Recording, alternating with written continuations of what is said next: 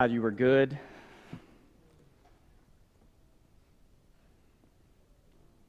Everything we've lifted up to you the last few moments, God, we sing with our lips. We want it to come from our hearts. We thank you for how heaven receives our praise. Thank you for the gift of being together, for your presence. We don't know where we would be without it. If I were you, I would have given up on me a long time ago. So thank you for your grace. And I pray that through the power of your Holy Spirit that you'll work through my words and through this worship experience this morning to form us into the image of Jesus. And it's in the name of Jesus we pray. Amen. I want to welcome everyone to Sycamore View this morning. It's great to see those of you who are here in person and for all of you joining us virtually. Thank you for participating with us today. Kenny, you're a gift, man. What a morning. You, you bless my heart. I was sitting there thinking about Exodus chapter 15, which is the first time we see singing in the Bible. It doesn't happen in Genesis. It's right after, arguably, the greatest story in the Old Testament in Exodus 14, where the people of God are set free. And when they're set free, they are told to take anything they want from the Egyptians. And of all the stuff they took, they made sure they took tambourines because they knew there was going to be something that God was going to do worth praising God for. And this morning, you didn't have a tambourine in your hand, but it's like you, had, you, you handed us one this morning, and you, you led us in songs of victory and freedom. And thank you for the way God used you. I, one of the greatest compliments I feel like I can give a worship minister is not just that they are musically gifted, but that they believe the songs and the lyrics they are leading us in. And your reputation goes, goes ahead of you. I, I thank God for you. I pray blessings on your church today. There's a guy named A.J. Jacobs. He uh, wrote a book about a decade ago called A Year of Living Biblically. And his goal was to take one entire year and to try to follow every single command in the Bible. So, 75% of the year, he was going to focus on the Old Testament, and then 25% of the year, he was going to focus on the New Testament. And in order to follow the commands of the Bible, you need to know the commands of the Bible. A.J. Jacobs wasn't a Christian. So I hesitated to read the book because I thought maybe he's making a mockery of, of the Bible. But he wasn't. There was a genuine curiosity. So for a year, he tried to live this out. So in the New Testament, he had to try to follow commands of Jesus, like love your enemies and what it means to fast and to pray and to give. Uh, even in the Old Testament, there are commands about, uh, and, and this is where it really messed with him because to follow every command in the Bible and he wasn't a Christian meant that he still had to pray certain prayers and engage in acts of worship. And what really messed with him were some of the commands. Now, he knew he didn't want to follow some of the commands that could get him in prison or get, him, get him in trouble. So he lived in New York City, so he didn't sacrifice goats out in the middle of the street, all right? He had to, he had to try to pay attention to things he wore but then, like these commands about stoning people who commit adultery. Like, so what he would do is he would walk through Central Park and where he saw people who were engaging in PDA and it didn't look, look like they were married, he would come up behind them with little pebbles and would just throw them at his back. He tried to follow every command in the Bible. What really messed with him were some of the commands about who is clean and who is unclean. Because this, is, this, messed with the people of God. This messed with Jewish society. This formed class, uh, classifications and categories throughout all of Jewish society. So he had to try to think through who's clean and who's unclean. And as you read the Old Testament, one thing it talks about, one of the commands is that throughout the year, it was thought or considered that there are times when women were unclean. And if they sat in something, it became unclean too. So, because of this, he had to take a chair everywhere he went, every restaurant he went into, because he didn't know if the chair was clean or unclean. He didn't know who had sat there. So, he took his own chair everywhere. One day, he had been a jerk to his wife. He came home after a long day of work. He went to sit on the couch, and his wife said, uh, Sorry, baby, I sat on the couch. He went to sit in the recliner. She said, Sorry, I sat in the recliner too. And just so you know, I also sat in every table around our kitchen, and I've laid on every bed in our house. You have nowhere to sit for the next week. It really messed with him about who is clean and who is unclean. Now, for him, he didn't become a Christian through this experience, but it, it, it, generated a curiosity in his spirit about what it means to be a follower of God. But this whole idea about clean and unclean messed with the people of God for years. We're in a series right now called Why Jesus. We're walking through the Gospel of Matthew, and today we're going to come to this story, and I want to begin here. In Matthew chapter 9, verse 20 and 21, it says this Just then, just then a woman who had been suffering from hemorrhages for 12 years came up behind Jesus and touched the edge of his cloak. And she said to herself, If only I touch his cloak, I will be healed. Now, Jewish society had all kind of classifications where it was thought that men were more powerful than women, adults more powerful than children. There were classifications of Jew and Gentile, sick, and those who were healed. There were all kind of classifications, and we do this a lot today too. There are classifications about who is in and who is out. Maybe it's classifications of Memphis versus Kansas barbecue, or uh, U of M versus UT, or uh, Alabama fans or Christians. I mean, like all kind of different classifications, right? Like we do this too. Now, for Jesus, one of the things Jesus saw to do was to demonstrate in his life what it means to break down walls of classifications. So when Jesus would heal, he was healing for the person, but he was also healing in a way to implement justice throughout the world. So for Jesus, it was about physical healing, it was also about helping to welcome people back into society. So, this woman who has been hemorrhaging for 12 years, this story is told in Matthew, Mark, and Luke. Matthew gives you very little details. What I just read those two verses, that's really all Matthew gives about her condition. Mark and Luke give you a lot more information about her. We're not giving her name, but here's what you read you, uh, on the screen. And, and Mark, one thing he says is that uh, someone had told this woman about Jesus. One thing Luke tells you is that when this woman had been healed, that she told the entire crowd around her about her pain and about her healing. So both Mark and Luke also let you know that this woman had spent every all of her money, every single penny she owned on trying to be healed. She had paid doctors, whatever health care was like then. She spent her money on it, nothing worked. 12 years she was sick. So, what Mark let you know is that someone had told her about Jesus. That's why she went to Jesus. Someone told you about Jesus too at some point, right? And I want to believe there are people in your life right now who are waiting on you to tell them about Jesus because there's desperation in their life and they need to know where they need to reach. What Luke tells you is that this woman, apparently, when she was healed, Luke lets you know that she paused to let this entire crowd around her know about this testimony that was now upon her life. She begins to bear witness to this crowd around her. Now, back then there were two classifications for women who experienced things throughout the year. One was a classification of a hina, and this is something that every woman is just like is how God made you. That there are times throughout the year where you would be unclean and it would go a few days and you would be clean again.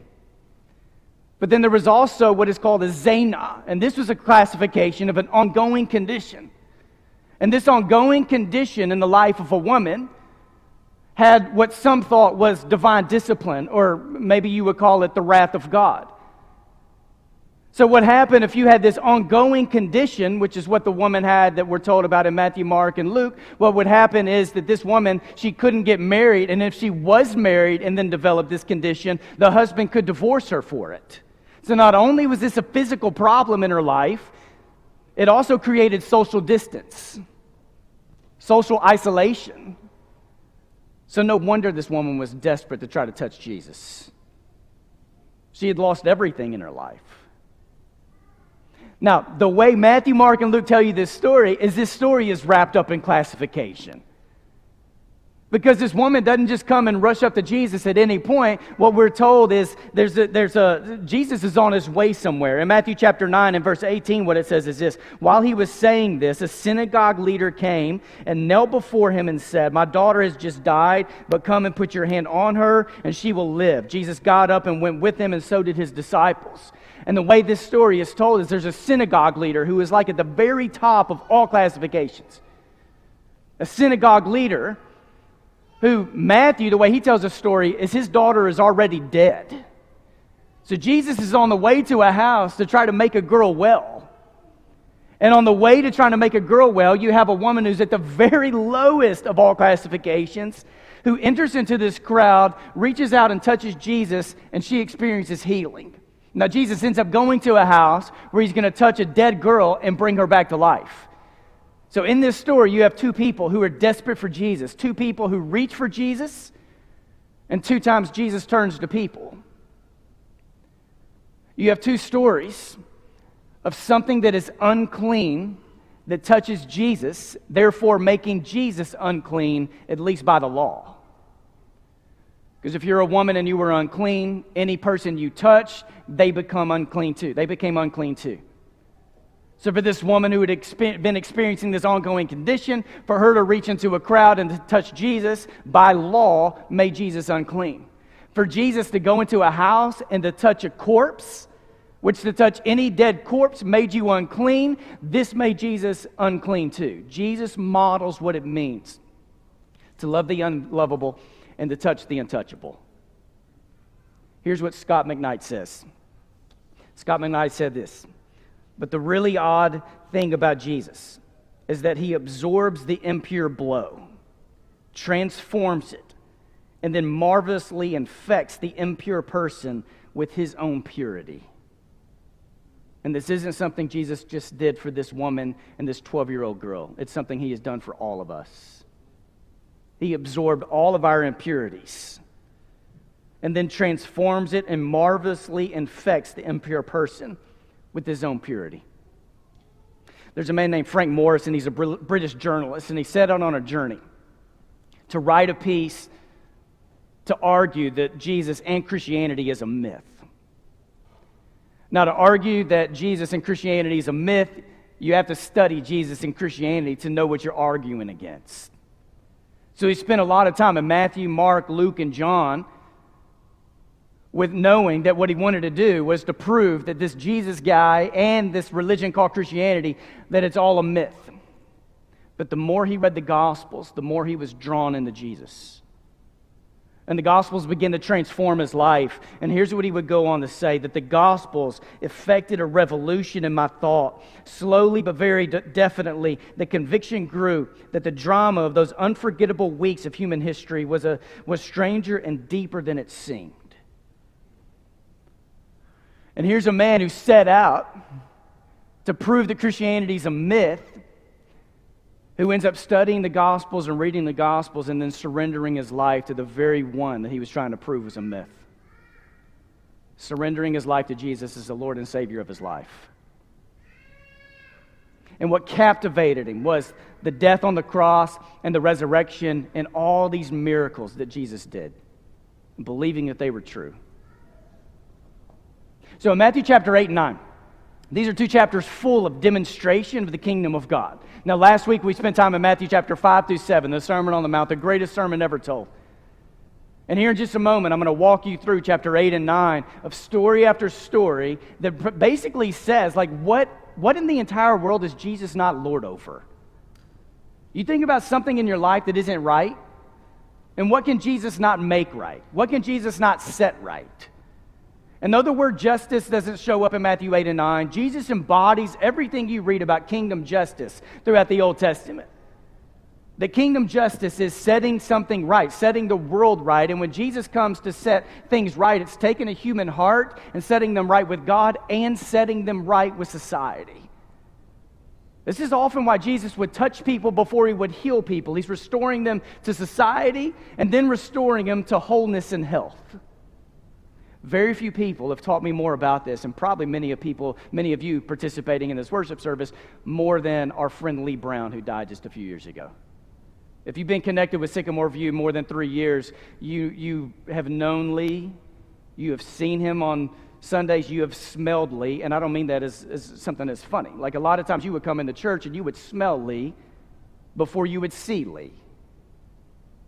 Lee had lived on the streets of Memphis, on and off the streets for 20 years, and became a weekly, consistent, powerful voice in the life of this church. Taught us a lot about God. Uh, Lee taught us a lot, taught me a lot about what it means to love the unlovable and touch the untouchable and to receive from God. God used Lee to teach a lot of us about God's heart. There was one weeknight, and I was just telling my boys about this just the other day. There was one night, it was 12 a.m. in the morning. I get a call from Lee, and he is drunk out of his mind. Lee didn't drink all the time, but when Lee would drink, he didn't mess around with light stuff. He went all in. This was a night when Lee and Moonshine had spent a lot of time together. And I said, Lee, where are you? He said, Pastor Josh, I'm walking down Poplar. I said, Well, man, let me get in my car, I'll come find you. So I just started driving down Poplar. He didn't know where he was, he just knew he was on Poplar. And I got to Poplar right around the library, close to East High School. And when Lee said he was walking down Poplar, he was literally walking down the middle of Poplar, sideways. I don't know how Lee hadn't been hit. He was so drunk, I don't know how he hadn't fallen over on the ground. And I pulled up with my hazards on. Lee got in my car, and I said, Here's what we're going to do, man. I'm going to hang out with you for a little while. We're going to go to Ease, get you a burger, get some coffee. I said, But here's the deal if you throw up in my car, I'm taking you straight to the police station. I'm turning you in because the grace of God doesn't have limits, but my grace does.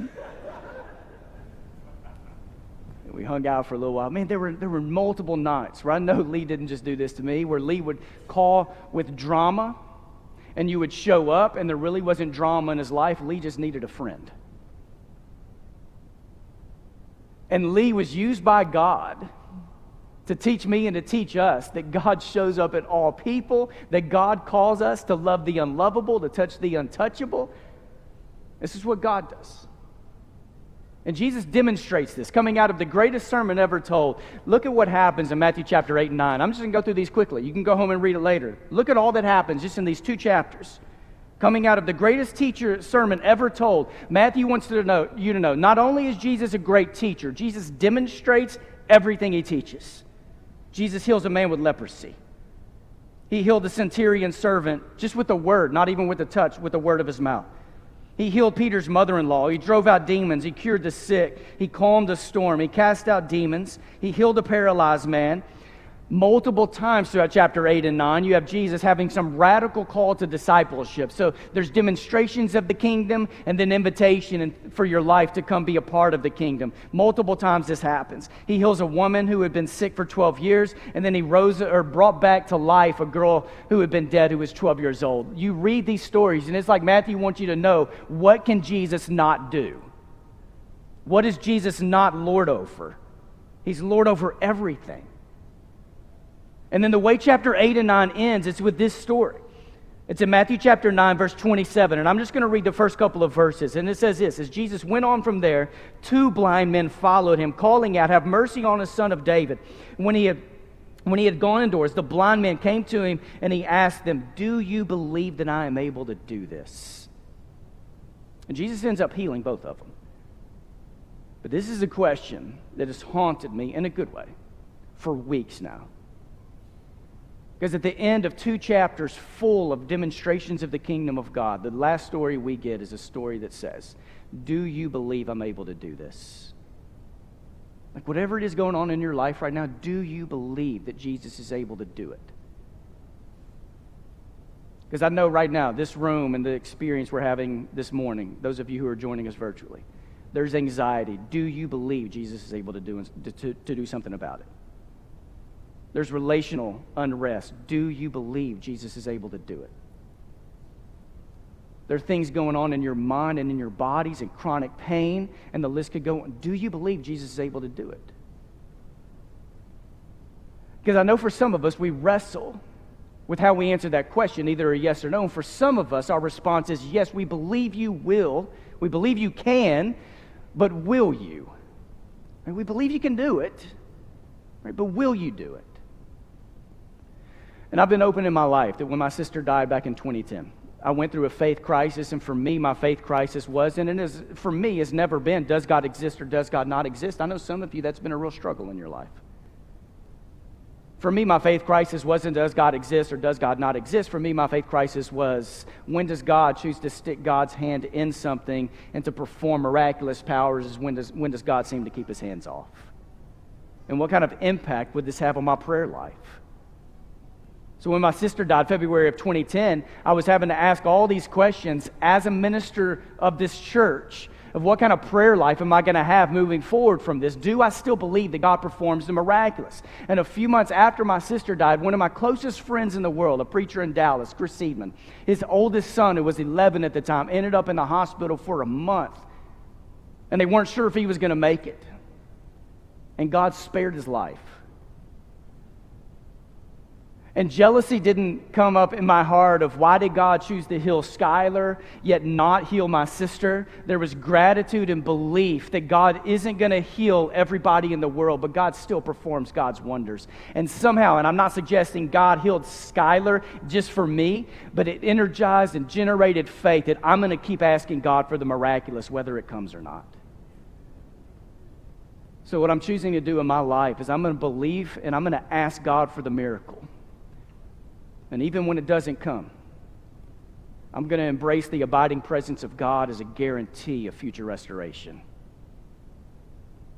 And I think of people in this room right now that I can see faces who've been dealing with forms of pain for a long time. And I pray miracles over you. And if they don't come now, I'm embracing the abiding presence of God as guarantee of future restoration that will come to you. Do you believe that God can do this? So, what I'm doing throughout this series is I'm placing in front of you every week a truth, a grace, and a reach. And what it is, the truth is just the stories we read that day. What does it say about Jesus? What is true about Jesus? The grace is how does this connect you to God in your life? How does this connect you to God? And the reach is a challenge, a risk. And today, the way I'm going to do it is with three questions. So, today, the truth is this Do you believe Jesus is Lord over everything? And what does this mean for you? A grace is this Do you believe Jesus wants to set you right? And if so, what are those, thing, those things in your life you need, to, you need to have set right? And a region of challenge is this redeem for the sake of what? Because chapter 8 and 9 are all these demonstrations of the kingdom of God. And the very last thing you read in chapter 9 is Jesus saying this The harvest is plentiful and the workers are few. And everything I've just set right I want to bring into my fold and then use it for this harvest. And Jesus says, Ask the Lord of the harvest to do this. Redeem for the sake of what? If you will, take the bread and the cup and hold it in your hand just for a moment. Hey, Jen, will you go back to that Scot McKnight quote in my notes? And as we come to the table today, and we hold in our hands right now the body that was broken for us, and the cup which represents the blood of Jesus that poured out for us. We're reminded there's nothing in your life and nothing in the world Jesus doesn't want to set right and won't set right at some point. And Jesus has taken on all of our sin and all of our brokenness and has injected us with purity and wholeness and we hold in our hand the miracle that sets everything right. But the really odd thing about Jesus is that he absorbs the impure blow, transforms it, and then marvelously infects the impure person with his own purity. Let's bow our heads. For God, in this moment, we give thanks for you, for the body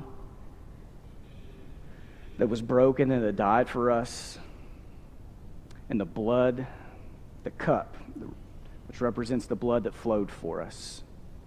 Jesus, you went all in for us. And through this meal we partake in right now, give us the courage to go all in for you. It's in the name of Jesus we pray today. Amen. Please take the bread and the cup.